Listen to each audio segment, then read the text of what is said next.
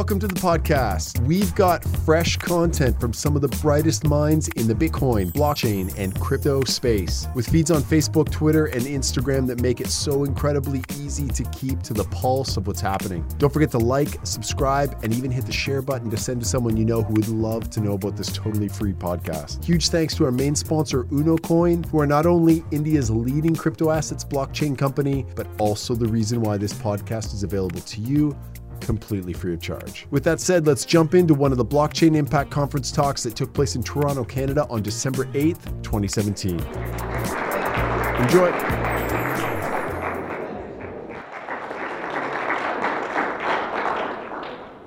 Um, my presentation does have a lot of little detail in the slides, uh, so I do recommend people on that side of the room, since that's the only place where the screen is.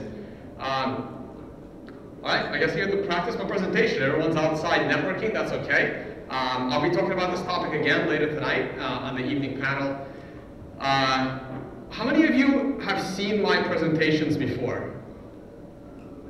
All right, yeah, a couple people in the room. Um, so this is a brand new one. Uh, last time uh, I spoke here in Canada, I spoke uh, specifically in Toronto. Uh, I spoke about Bitcoin and the history of the Bitcoin price and um, uh, why Bitcoin is important economically, why we're not really in a bubble, and why Bitcoin price is going to be going up. Uh, this one's going to be a little bit different. Uh, my background is traditional Wall Street, but not trading. I was working at uh, Bear Stearns Asset Management in the risk analysis space. We used to build risk models. Uh, trading is a hobby of mine, and I make daily videos on YouTube. I'm not affiliated with any companies, uh, just independent, doing research, trading, and uh, mostly I'm uh, my consulting is done helping uh, traders in the crypto space be better traders with traditional experience.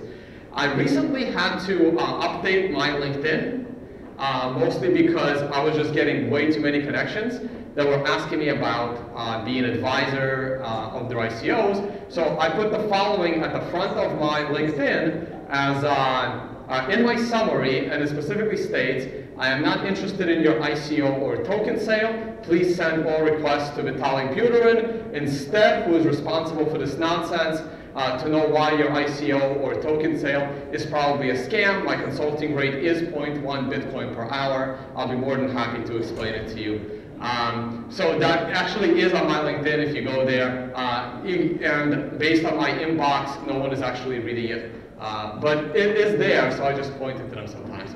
So I wanted to do a presentation comparing ICOs to the IPOs of the 90s. I very vaguely remember the IPO bubble. Uh, I was in college at the time when the dot-com burst. Uh, so that was very, very interesting. Uh, so I remember how it all started. I remember when my college went from us checking email using Unix commands to us using webmail. That was like the greatest thing ever. Um, and uh, when me or my roommate had to use the internet, that means the phone is blocked, so God forbid that girl was gonna call back. Uh, so let's just say there was a lot of arguments uh, back in those dorm days. Uh, so that's kind of how I remember the internet coming out. And um, this is, um, you, you see the dot-com bubble all the way on the side. It took 15 years for the value of the NASDAQ to recover.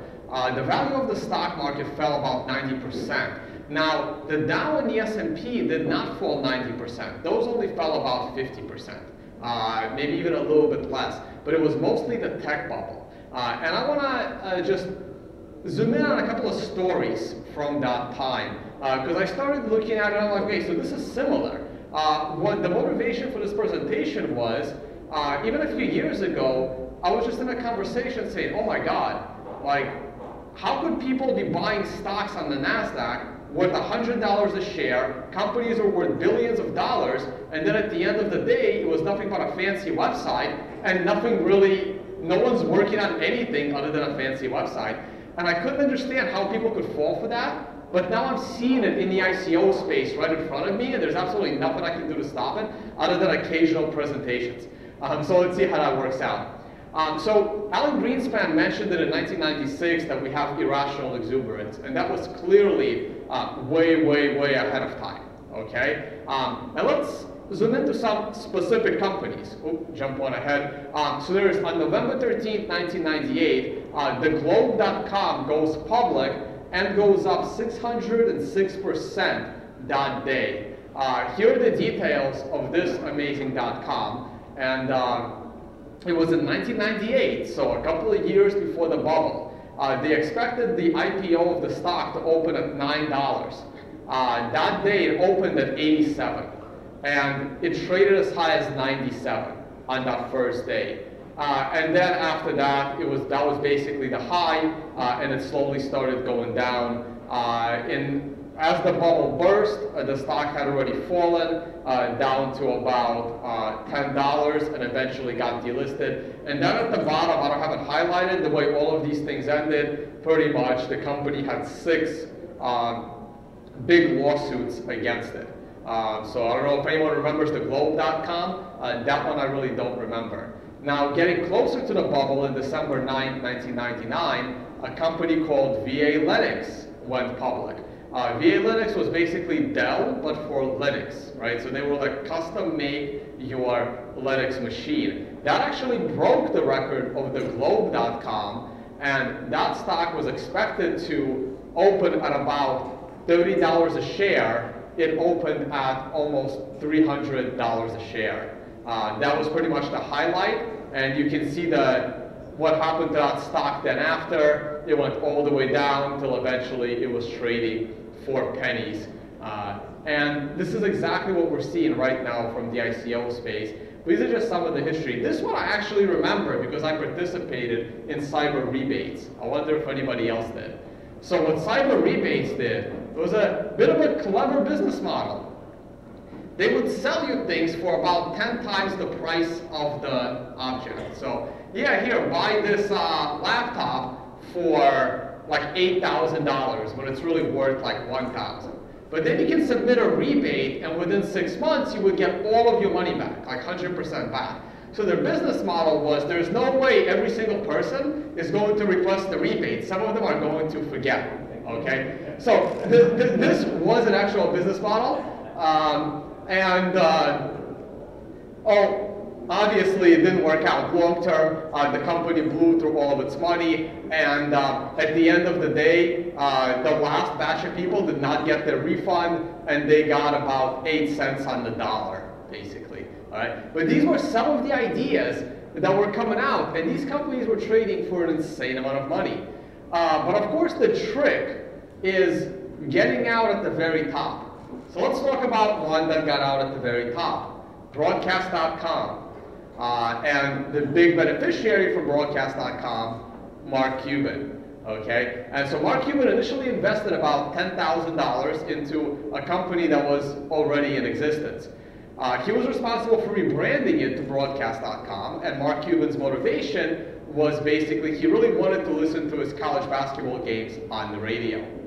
Sorry, his college basketball games on the internet uh, instead of like the local radio. He wanted to put it on the internet. Um, they managed to convince the original founder of the company to kind of give up his equity share and work for a salary, uh, making Mark Cuban one of the top uh, uh, equity owners of this company. Uh, the company went public, uh, making Mark Cuban $300 million on the company going public. About nine months later, Yahoo bought the company out, uh, making Mark Cuban a billionaire. at the time of the buyout, uh, it was estimated based on the valuation that Yahoo gave them that each listener to broadcast.com was worth $10,000. Uh, Mark Cuban, of course, was smart enough to sell all of his Yahoo shares, uh, pulling out the billion dollars. Uh, Yahoo delisted broadcast.com two years later. Okay? So it sounds like sometimes it's, it's just about how you get out. Um, as I was putting this together, I actually wasn't sure how Mark Cuban made all of his money. Um, and how many of you here watched Entourage? Oh, good, a bunch of hands. You remember Mark Cuban in that show? In Entourage towards the end, in the last couple of seasons? I guess you didn't watch it all the way through. Uh, he was involved in like funding a tequila company uh, in that show. But now you gotta put it all together, right? Who here watches Silicon Valley? Right? Putting internet on the radio, billionaire, involved in a tequila. Um, think about it if you ever watch those shows. Man, the show doesn't go really well. But um, so on Wikipedia, they give you like a giant list of all of the interesting companies that uh, succeeded or did, uh, that didn't really succeed and the ideas that they had. And uh, obviously I can't go through all of them. I haven't even gone through all of them, but a couple of them are, are really, really interesting uh, because you have to realize that these ICOs, they're not really reinventing anything. Uh, here's one, eDigital basically changed its name to eDigital from something else in the telecom space, and their stock went from 6 cents to $24 just by rebranding the name and going in with the internet age. And of course, very, very recently, we haven't seen anything different, but the SEC has already been involved in this. I mean, they, they're not seeing anything new, okay? Um, and one of the publicly traded companies, it was a penny stock, of course, uh, the moment they started talking about doing an ICO, uh, there goes. Their, their stock basically went from like a penny or a fraction of a penny all the way to 40 cents. Uh, just on the rumor of, the, of them doing an ICO. And there was an almost, uh, I mean, it came two months late, but the SEC did suspend that company from trading. Because again, they've seen it before from the e-digital example. There's really not that much new. And even at the time, there were like competitors, right? I mean, everyone remembers uh, Pets.com. I actually don't make fun of Pets.com at all. Uh, Pets.com is Amazon. There was back then, there was no difference between Pets.com and Amazon. Two differences. One was the name, uh, and the other one was one started with books and the other one started with pet food. Uh, it was really a 50-50 shot who was going to win uh, at the time. I mean, books obviously won, uh, and then it became what it is today. And um, that's one of the arguments, right? How come uh, the average people can't invest? How come early investment is only for the rich? so they can become richer. And I, am not, I don't buy the argument, right? Just like, yeah, rich people get to invest their money in hedge funds, but the average hedge fund does not beat the market. Uh, yes, rich people get to invest in pre in pre IPOs, but we all know that anybody here started a business. And you know, keep your hands up, keep your hands up if, you, if you've started a business, right? So remember, um, whether one business or many, and did your first business succeed? Uh, keep your hand up. Otherwise, put it down. All right, wow, it's a lot of hands are staying up here. Um, you'll know that the average business doesn't succeed, right? Like the, the chances of your business succeeding, especially like a brick and mortar, uh, are pretty low. Which is why I don't understand why people think that, well, if the average investor gets to invest in a business, which does not have a good probability of success, then that's a good thing for the unqualified investor. Uh, and the ICOs are bringing that uh, basically to our world. And um, a lot of this stuff has been done before. Even things similar to Bitcoin. Here's an example from the 90s. Let's see if it plays. Let's get sound.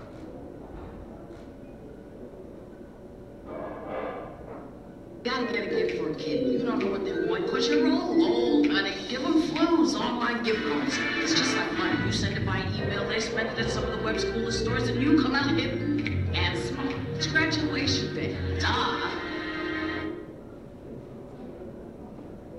You heard her say it's just like money. Flooz was basically an attempt to do currency on the internet. Okay, it was promoted by Whoopi Goldberg in the late 90s. Uh, and it was basically an attempt to do Bitcoin.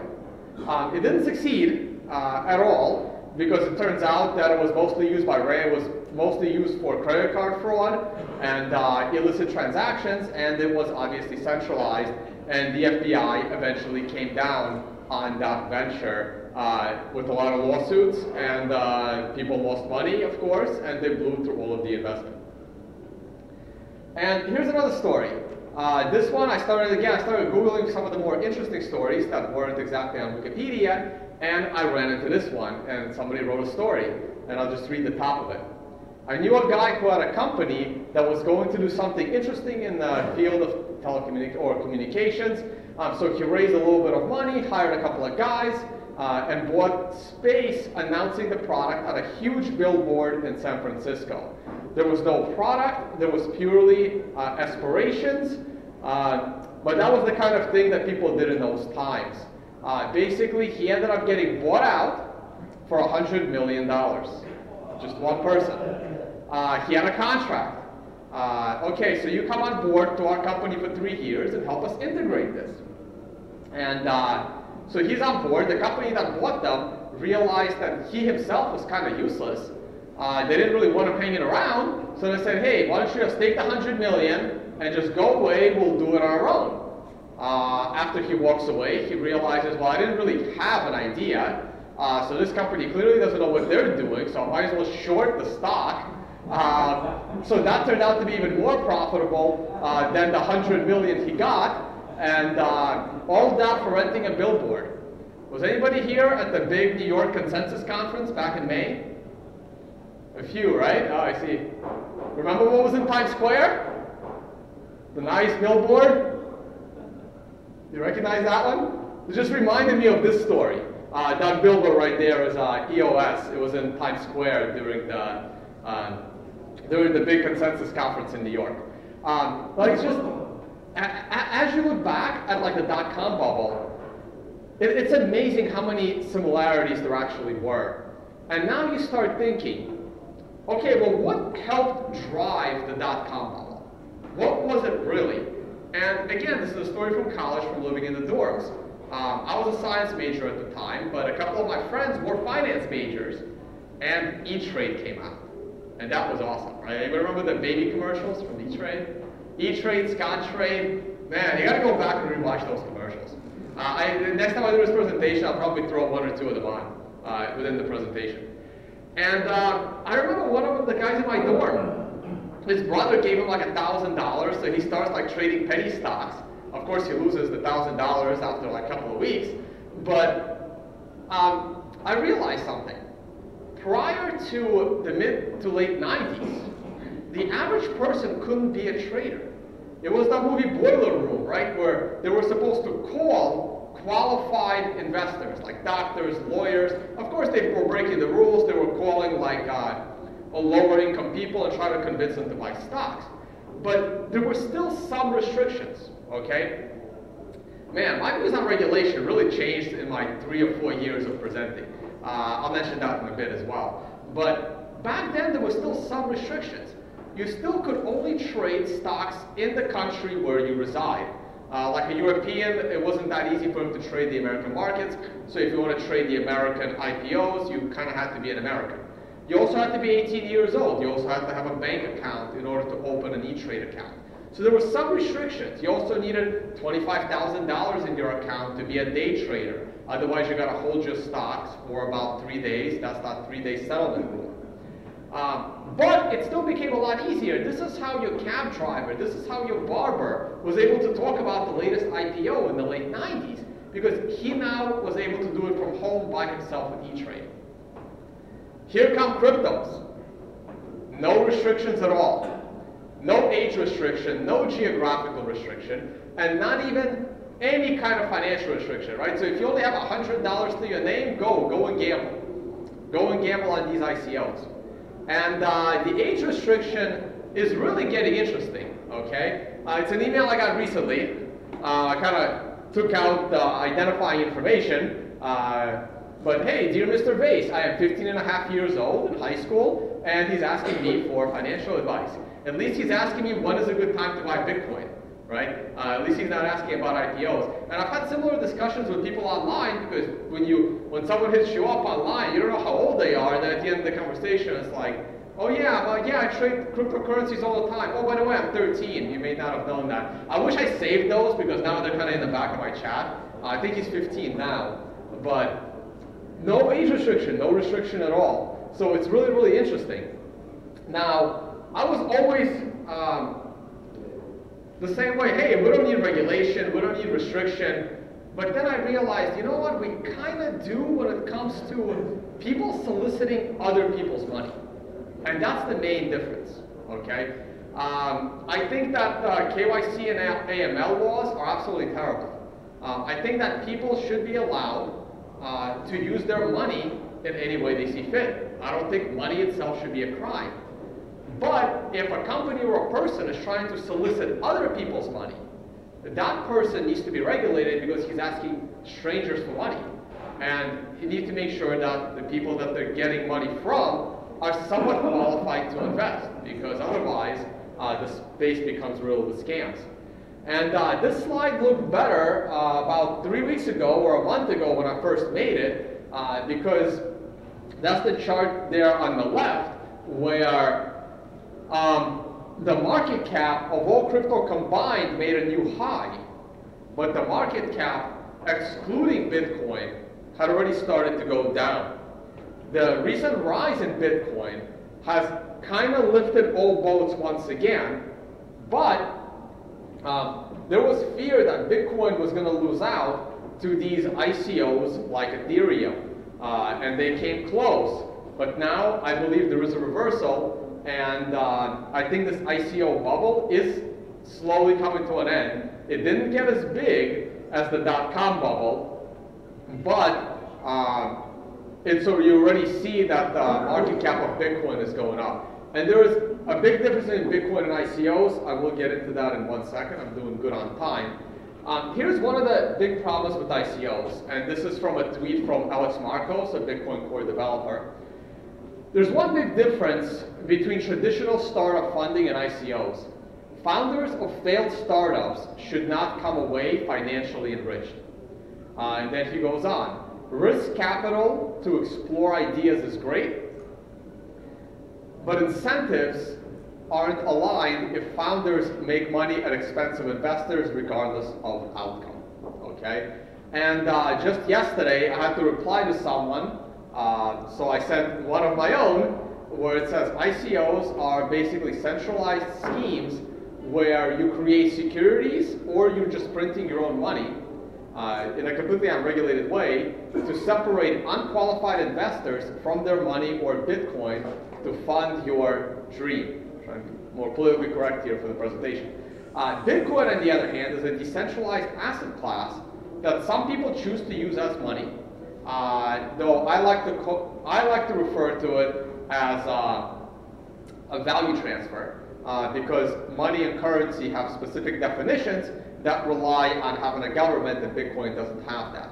Um, so it's quasi-used as a currency, uh, but I don't think it can actually be defined as a currency, okay? Um, so since I still have a few minutes, my views on ICOs, and um, Ethereum wasn't the first ICO, but it was by far the biggest, and it's still with us the biggest. And uh, as an example, um, I have been picking on Ethereum lately, uh, and all of the ICOs have at least one problem that Ethereum does. Now Ethereum is being sustained, and it's now a platform for other ICOs to be built on. Uh, but my problems with Ethereum are basically twofold, and they extend to every other ICO, which is why I pick on Ethereum.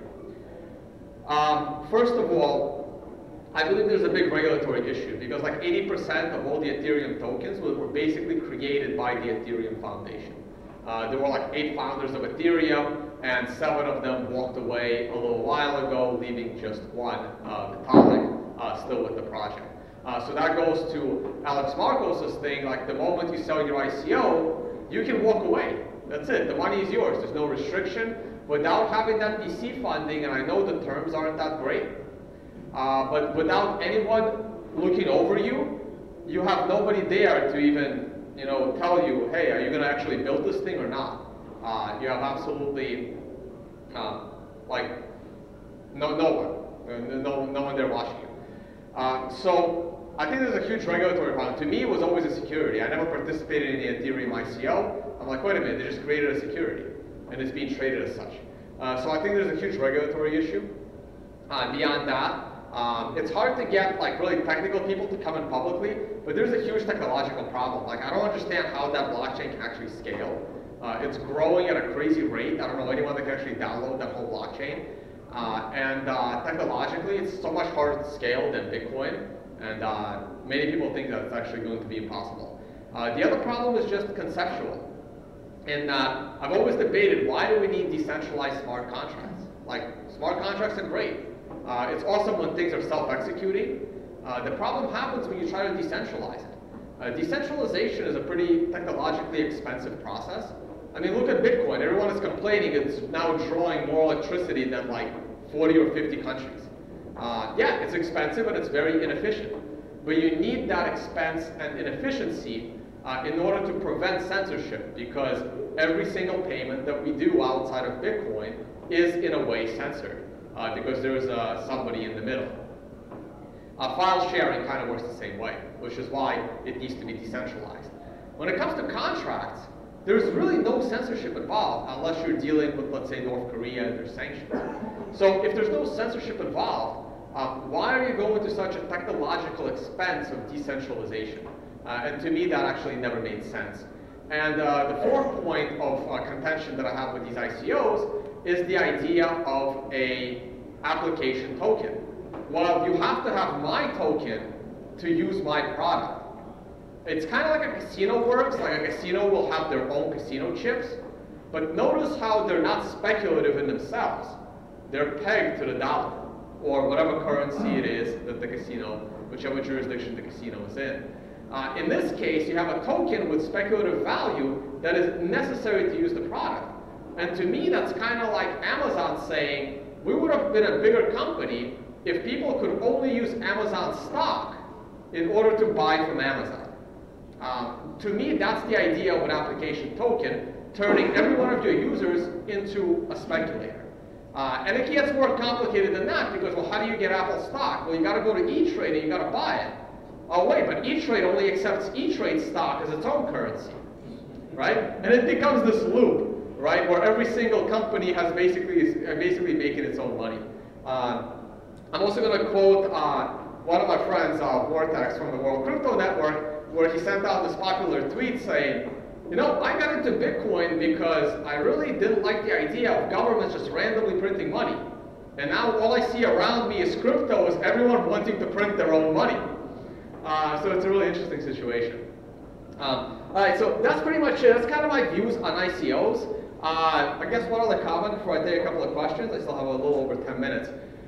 Uh, people also complain like, oh my god, you know, Facebook is so bad, they just, uh, they're not giving anything back to their users and they're profiting so much. And um, again, this goes back to the VC days, right? I mean, who remembers when Facebook was coming out? First of all, they weren't even the first, right? There was MySpace, there was Friendster, uh, there was hi5, there was uh, Women, uh, and uh, those are just the ones I remember off the top of my head. There were probably like 40 or 50 of these things, all smaller ones. And the idea that if you were able to invest in the early stages, you were going to pick the right one is, is, is kind of silly. You don't know. That's why people that can afford to lose this money uh, do have first access to it. However, most of these companies eventually go public, right? Nothing was that. I remember Facebook opened at 40 bucks and it was grossly overvalued. That was a little bad. It fell in price down to 20 bucks within a few months. Uh, anybody could have bought Facebook stock, right? Facebook stock's almost 200 bucks now, right? Uh, so there are ways for the public to make money off of these things. So that's why when people say it's like, oh, Facebook is ripping us off. Well, why didn't you buy their stock 10 years ago? You know, they, anybody could have bought it, you know, once it eventually goes public, uh, when it's safer. Um, so that's kind of my views on the situation. Um, you can just find me on YouTube and Twitter, um, Tone Vays. I have my own YouTube channel. I'm also on the World Crypto Network. And uh, not working for any company, independent trader uh, as well. Uh, not altcoins. I like keeping my Bitcoin safe in cold storage. I still trade traditional markets. Uh, all right, guys, thank you. And I'll be on the ICO panel later. I really hope nobody on that panel um, heard this because it will be interesting when I bring some of these topics up.